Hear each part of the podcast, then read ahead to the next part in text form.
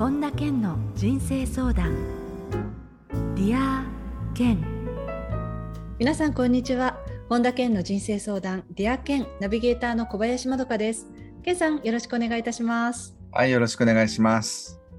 さてあの9月の14日なんですけれども、まあ、この、ね、ちょうど配信の時からおよそ2ヶ月前ということにはなるんですが、はい。えー、東京で本田健作家デビュー20周年記念セミナーということで、えー、世界一周でパワーアップしてきた本田健が語る人生を次元上昇させる5つの見えない力というタイトルで開催したということなんですが健さんそのお話ちょっと伺わせていただきたいんですけれどもね、はい。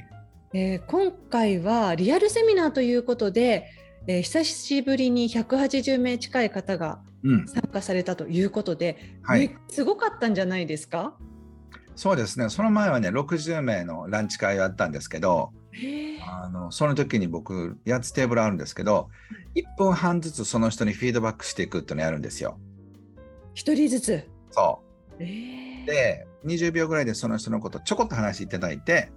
で直感的に1分間で僕はバーッとその人にとって大事な情報を語るというそういうちょっと占い師チックなことを午後やりましてその後にこのセミナーやったんですけどひょっとしたら、ね、すごい疲れるんじゃない60人に対してずっと1時間半喋りまくってるわけだから。ですよね。ね疲れるかなと思ったら全然逆に元気になっちゃって。でもね50過ぎてこのエネルギーはなんでこんなにあのいっぱいあるんだろうなって思いますけどあの200人だとねやっぱ普段400人とか1000人とかでやってたからもう少なっていうかもうこんだけみたいな感じだからすごい贅沢な空間であのその後珍しく懇親会も最後まであの出させていただいて、あすごい、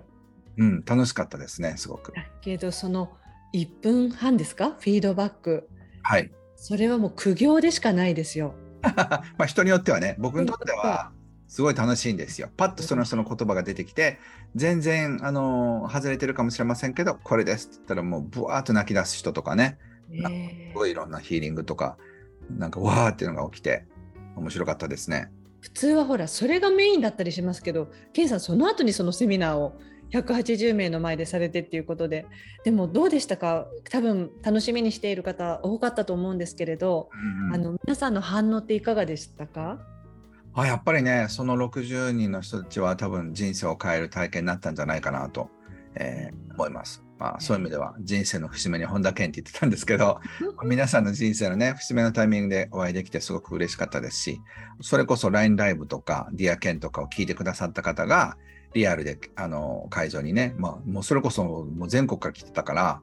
あの、まあ、海外からいらっしゃった方もいたしやっぱりすごくその会場のエネルギーがねすごい優しくて温かくてあとはやっぱりなんか同じテーブルになった人たちがもう延々喋ってましたね僕ほったらかしで。へえそれは楽しそうでしたね。ですか？あの今回のこのセミナーはオンラインでの後日視聴で配信もあのしていますので、あそうですね、見てみたいっていう方は、はい、本田健公式ホームページからぜひご覧になってみてください。確かにめっちゃ面白いっていうか、もうどっかんどっかん笑ってたから、あの、それコメディアンチックな本田健も見れると思います。はい、えー、ということで本田健の人生相談ディア健今日も最後までお楽しみください。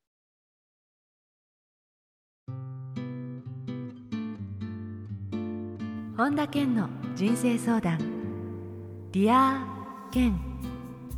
続いては人生相談のコーナーです。このコーナーではリスナーの方からいただいた質問に健さんに立体話法でお答えしていただきます、えー、まずはラジオネーム小野寺さん。健さんこんにちは。こんにちは。社会人になって数年経ちますが、最近になってこの仕事は向いていないんじゃないかと感じることが増えてきました。学生時代から望んでいた進路に進めて、周りは祝福してくれましたが、どうもこれから先のビジョンが湧いてきません。かといってすぐに転職というのも違う気がします。今の仕事が自分に向いていないと感じたとき、今置かれている状況を変えたいとき、どんな行動をとったらいいでしょうか？はい、あのまずね、小野寺さん、これもめちゃくちゃごく普通に感じるもんだってことを分かってもらいたいんですよね。はい、あのなのでこう、今、これが憧れだったりやりたいと思ったけども、一通りやってみたら、あれ、こんなもんかと思ったりとかするんですよね。で、その時って、その仕事のバージョン2.0をやっていくのか、全く違うことをやっていくのかっていうことだと思うんです。これってパートナーシップと似てて、その今のパートナーとの関係がちょっとつまんなくなったなと思ったら、同じパートナーでバージョン2.0に進むのか、あるいは別のパートナーを選ぶのかっていうのとちょっと似てるんですけど、まあ、いずれにしても自分がどういうふうな状態になったら嬉しいのかっていうことを考えてほしいんですよね。うんあのパートナーで考えていらっしゃる方はパートナーとどういう関係になれればいいのかって目の前の人のことをちょっと一回脇に置いてどんな形の仕事をやればいいのかどんな形のパートナーシップを持てば自分は楽しいのかってことを考えていただくとなんかこうイメージが湧いてくると思うんです。うん、うん、だから例えばこういう仕事やってる人は楽しそうだなとかね、うん、もちろん実際やったら違うと思うんですけど、まあ、そういったことを想像しながらそういう人たちのインタビュー記事を見てみるとか、YouTube でその人が語ってるような飲食店の人とか、なんかわかんないですけど、自分のこういうのやってみたいなと思うような職業の人が喋ってるとか、その人の、あの、こう、あとカメラが追いかけてるっていう動画もいっぱいあると思うので、それを探してみて面白そうだなと思ったら、そこに転職していくっていうのもありでしょうし。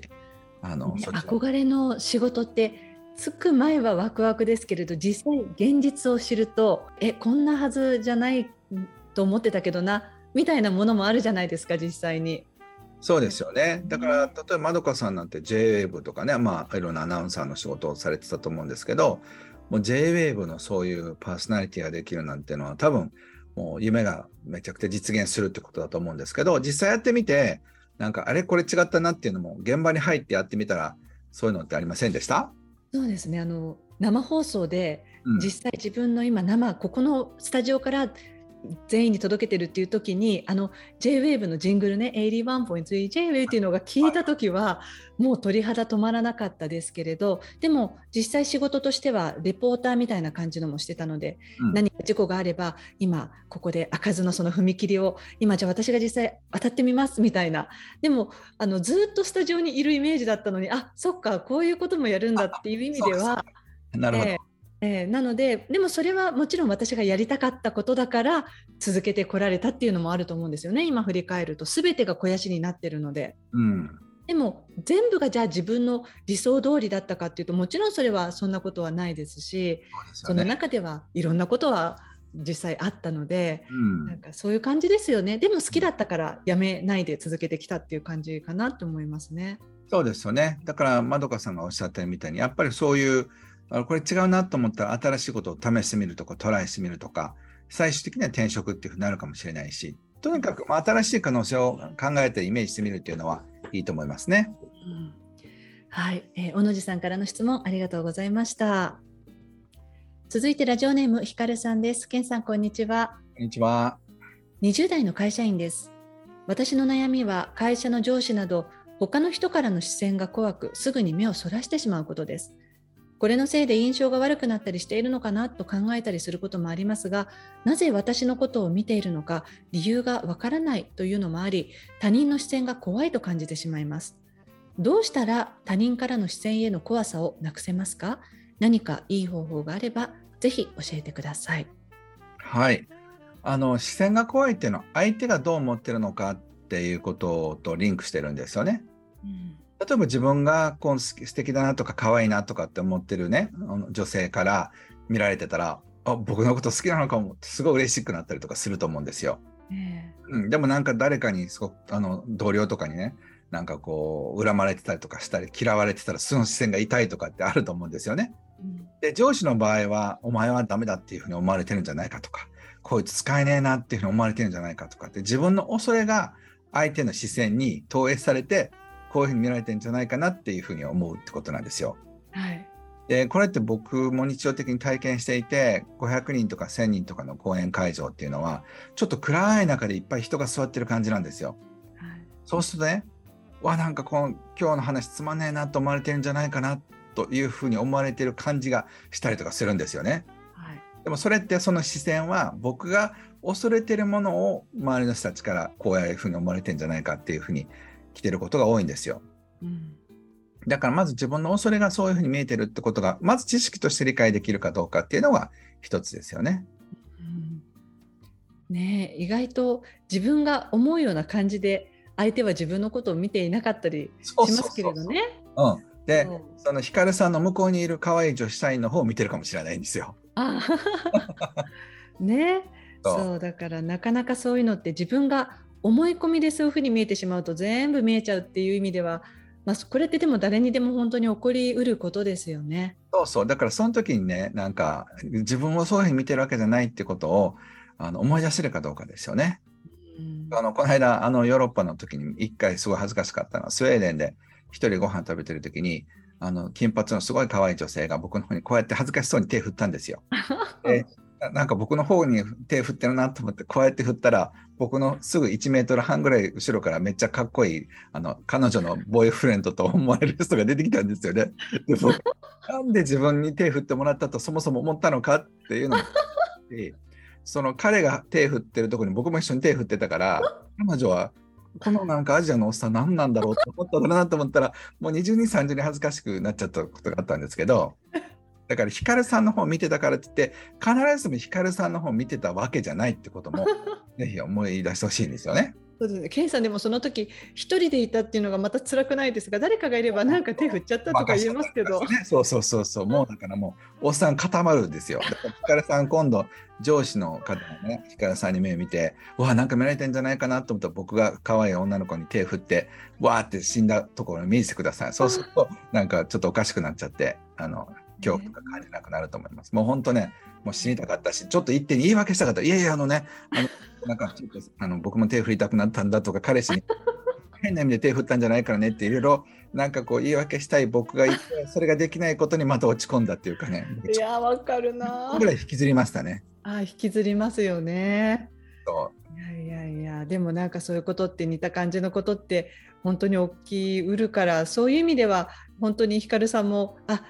全部が自分に向けられてるわけじゃないって思うちょっとの余裕があるとまた変わりますよね。そうそうでそれで「あれ何かありました?」っていうふうに一言あのかける余裕も出てきたりとかする。そうですね。はい、うんはい、えー、ということでラジオネームひかるさんの質問でした。ありがとうございました。続いてラジオネームサジーさんです。ケンさんこんにちは。こんにちは。私はえー、保険の営業マンをしています。同じ商品を扱っていても圧倒的に結果を出し続けている人を見るとやはり羨ましく思います。これまで健さんは数多くの成功者の方をご覧になられていると思いますが結果を出し続けている人はどこが違うと思いますか？ぜひ健さんのご意見伺いたいです。はいまずねもう全部違うと思うんですよ。例えばそれに対して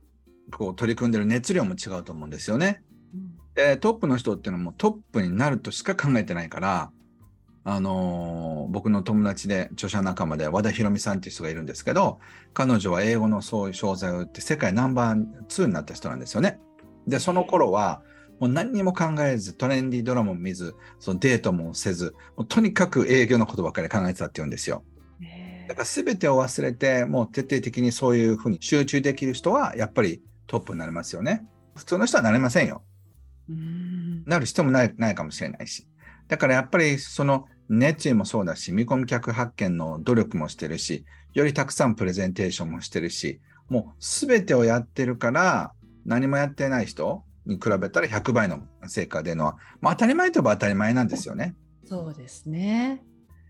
あじゃあ例えばこの営業マンでも、うん、あのそうやって圧倒的な結果を出してる人っていうのはやはり何か違うことを裏でしてるっていうことですよね。そうそう。だから言ってみればそこまでしたいですかってサジーさんね。だって人生他楽しいこともいっぱいあるわけだから、そんななんか保険ばっかり売らなくてもいいんじゃないかなと僕は個人的に思っちゃいますけど、でもそうやって圧倒的に結果出すっていう生き方をしたい人は、同じその人がね、どういうふうな生活してるのかっていうのを見て真似したら同じことができると思いますよ。うん、はい、質問ありがとうございました。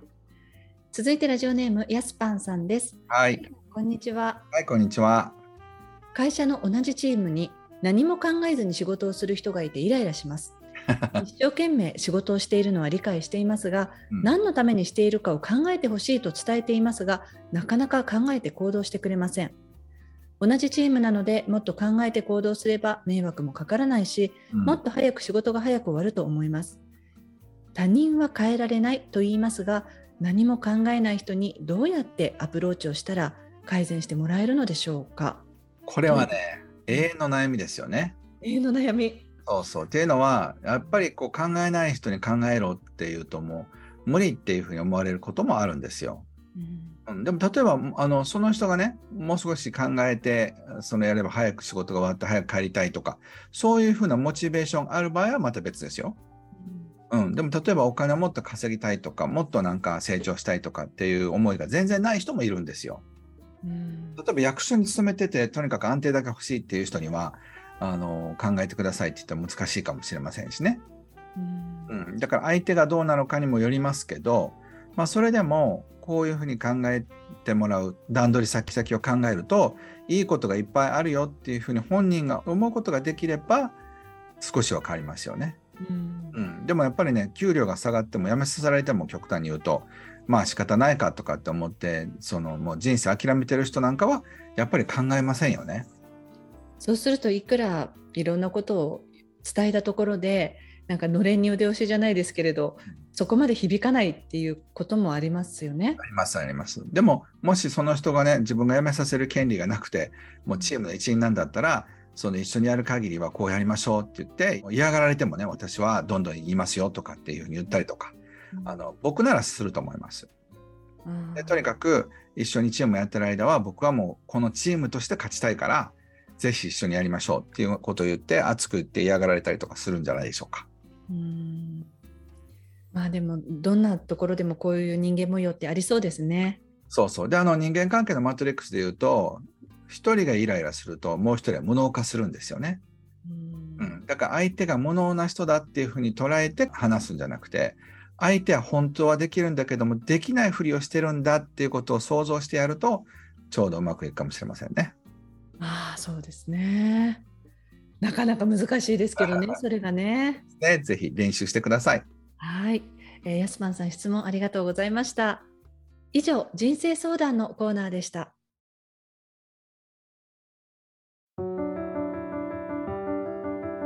本田健の人生相談。ディア健続いてはハッピーライブラリーです。皆さんが人生を幸せにより豊かに過ごせるための特別な一冊をご紹介しています。それでは最初の一冊目ご紹介ください。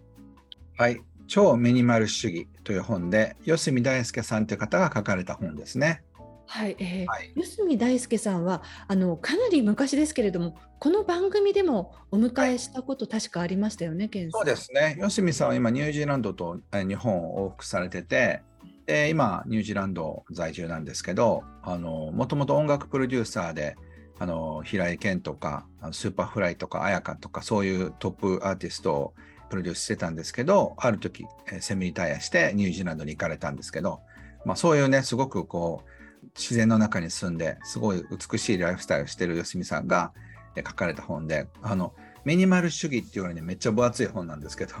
分厚い一冊すべてが軽くなるっていう、なんかミニマルなのか、なんかすごいなんとか大全、なんか、超ミニマル大全でもよかったのかなと思うぐらい面白い本なんですけどね、でも、あの、吉見さんの考えているものが一冊にぎゅっと詰まってて、まあ、素晴らしい本だと思います。なので、この一冊読めば、いろんな意味で人生変わるんじゃないかなと思いましたね。はい、えーぜひこちらの一冊もチェックしてみてくださいはい。え続いての一冊を教えてくださいはい。え普通の主婦がボディメイク講師として成功するまでに何をやったのか、えーというタイトルで小林正さんという人が書いた本ですね。ケンさんは小林さんとはもうかなり以前から、そうですね、もう十数年あの付き合いがあの家族ぐるみであるんですけど、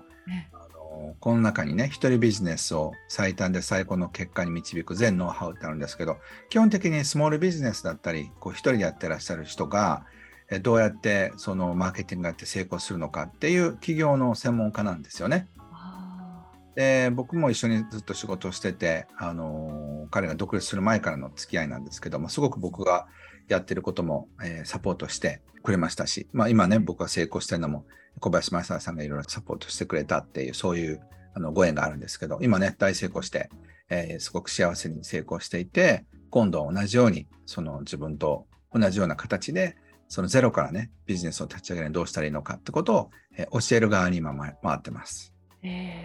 そして、あの、しげにって言って、長町茂久さんが一緒にプロデュースした、えーそういった意味でもね、あの、すごいいい本にがっていると思います。ーそうなんですね、はいはい、ありがとうございます。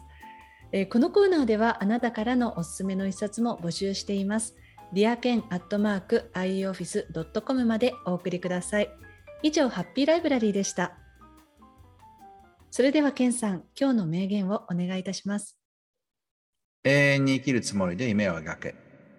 今日死ぬつもりで生きろ。ジェームス・ディーン。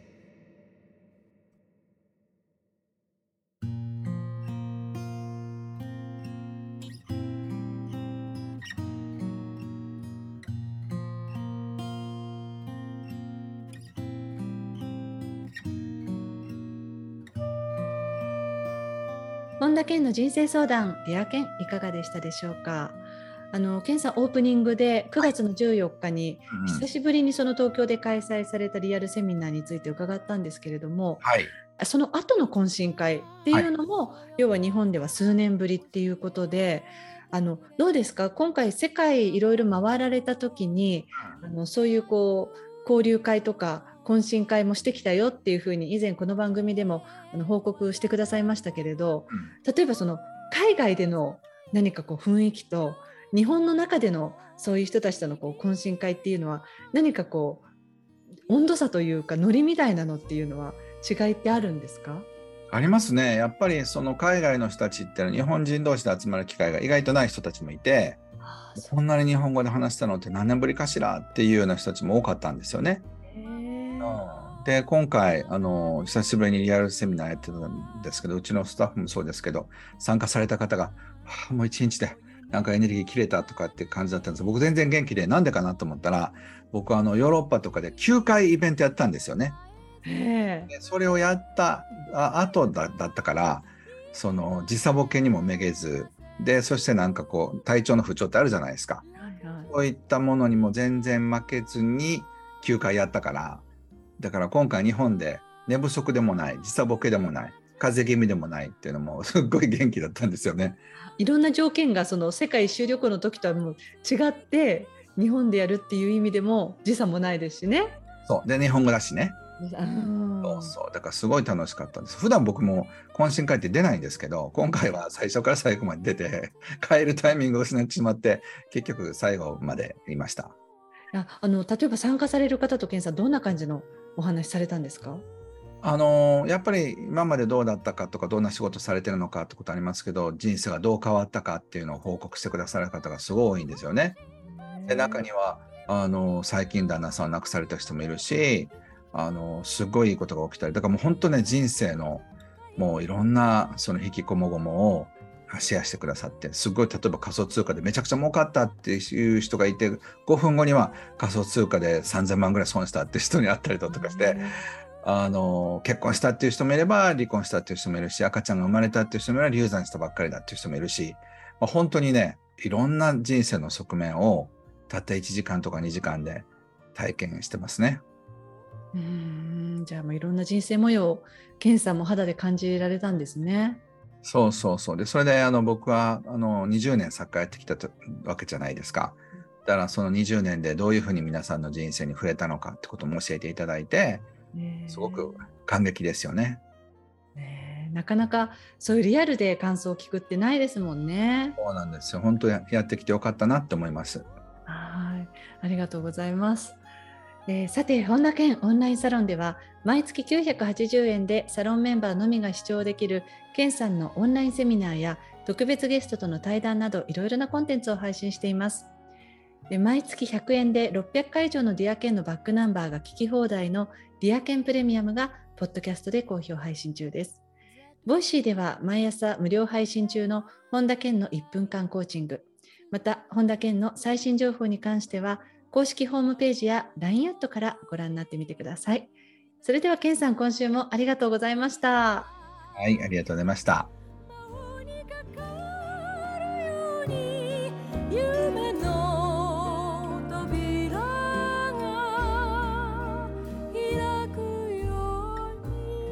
最後に本田健セミナーに関するお知らせです11月19日土曜日ポストコロナ時代にビジネスで幸せに成功する8つの秘訣が開催されます。詳しくは本田健公式ホームページよりご確認ください。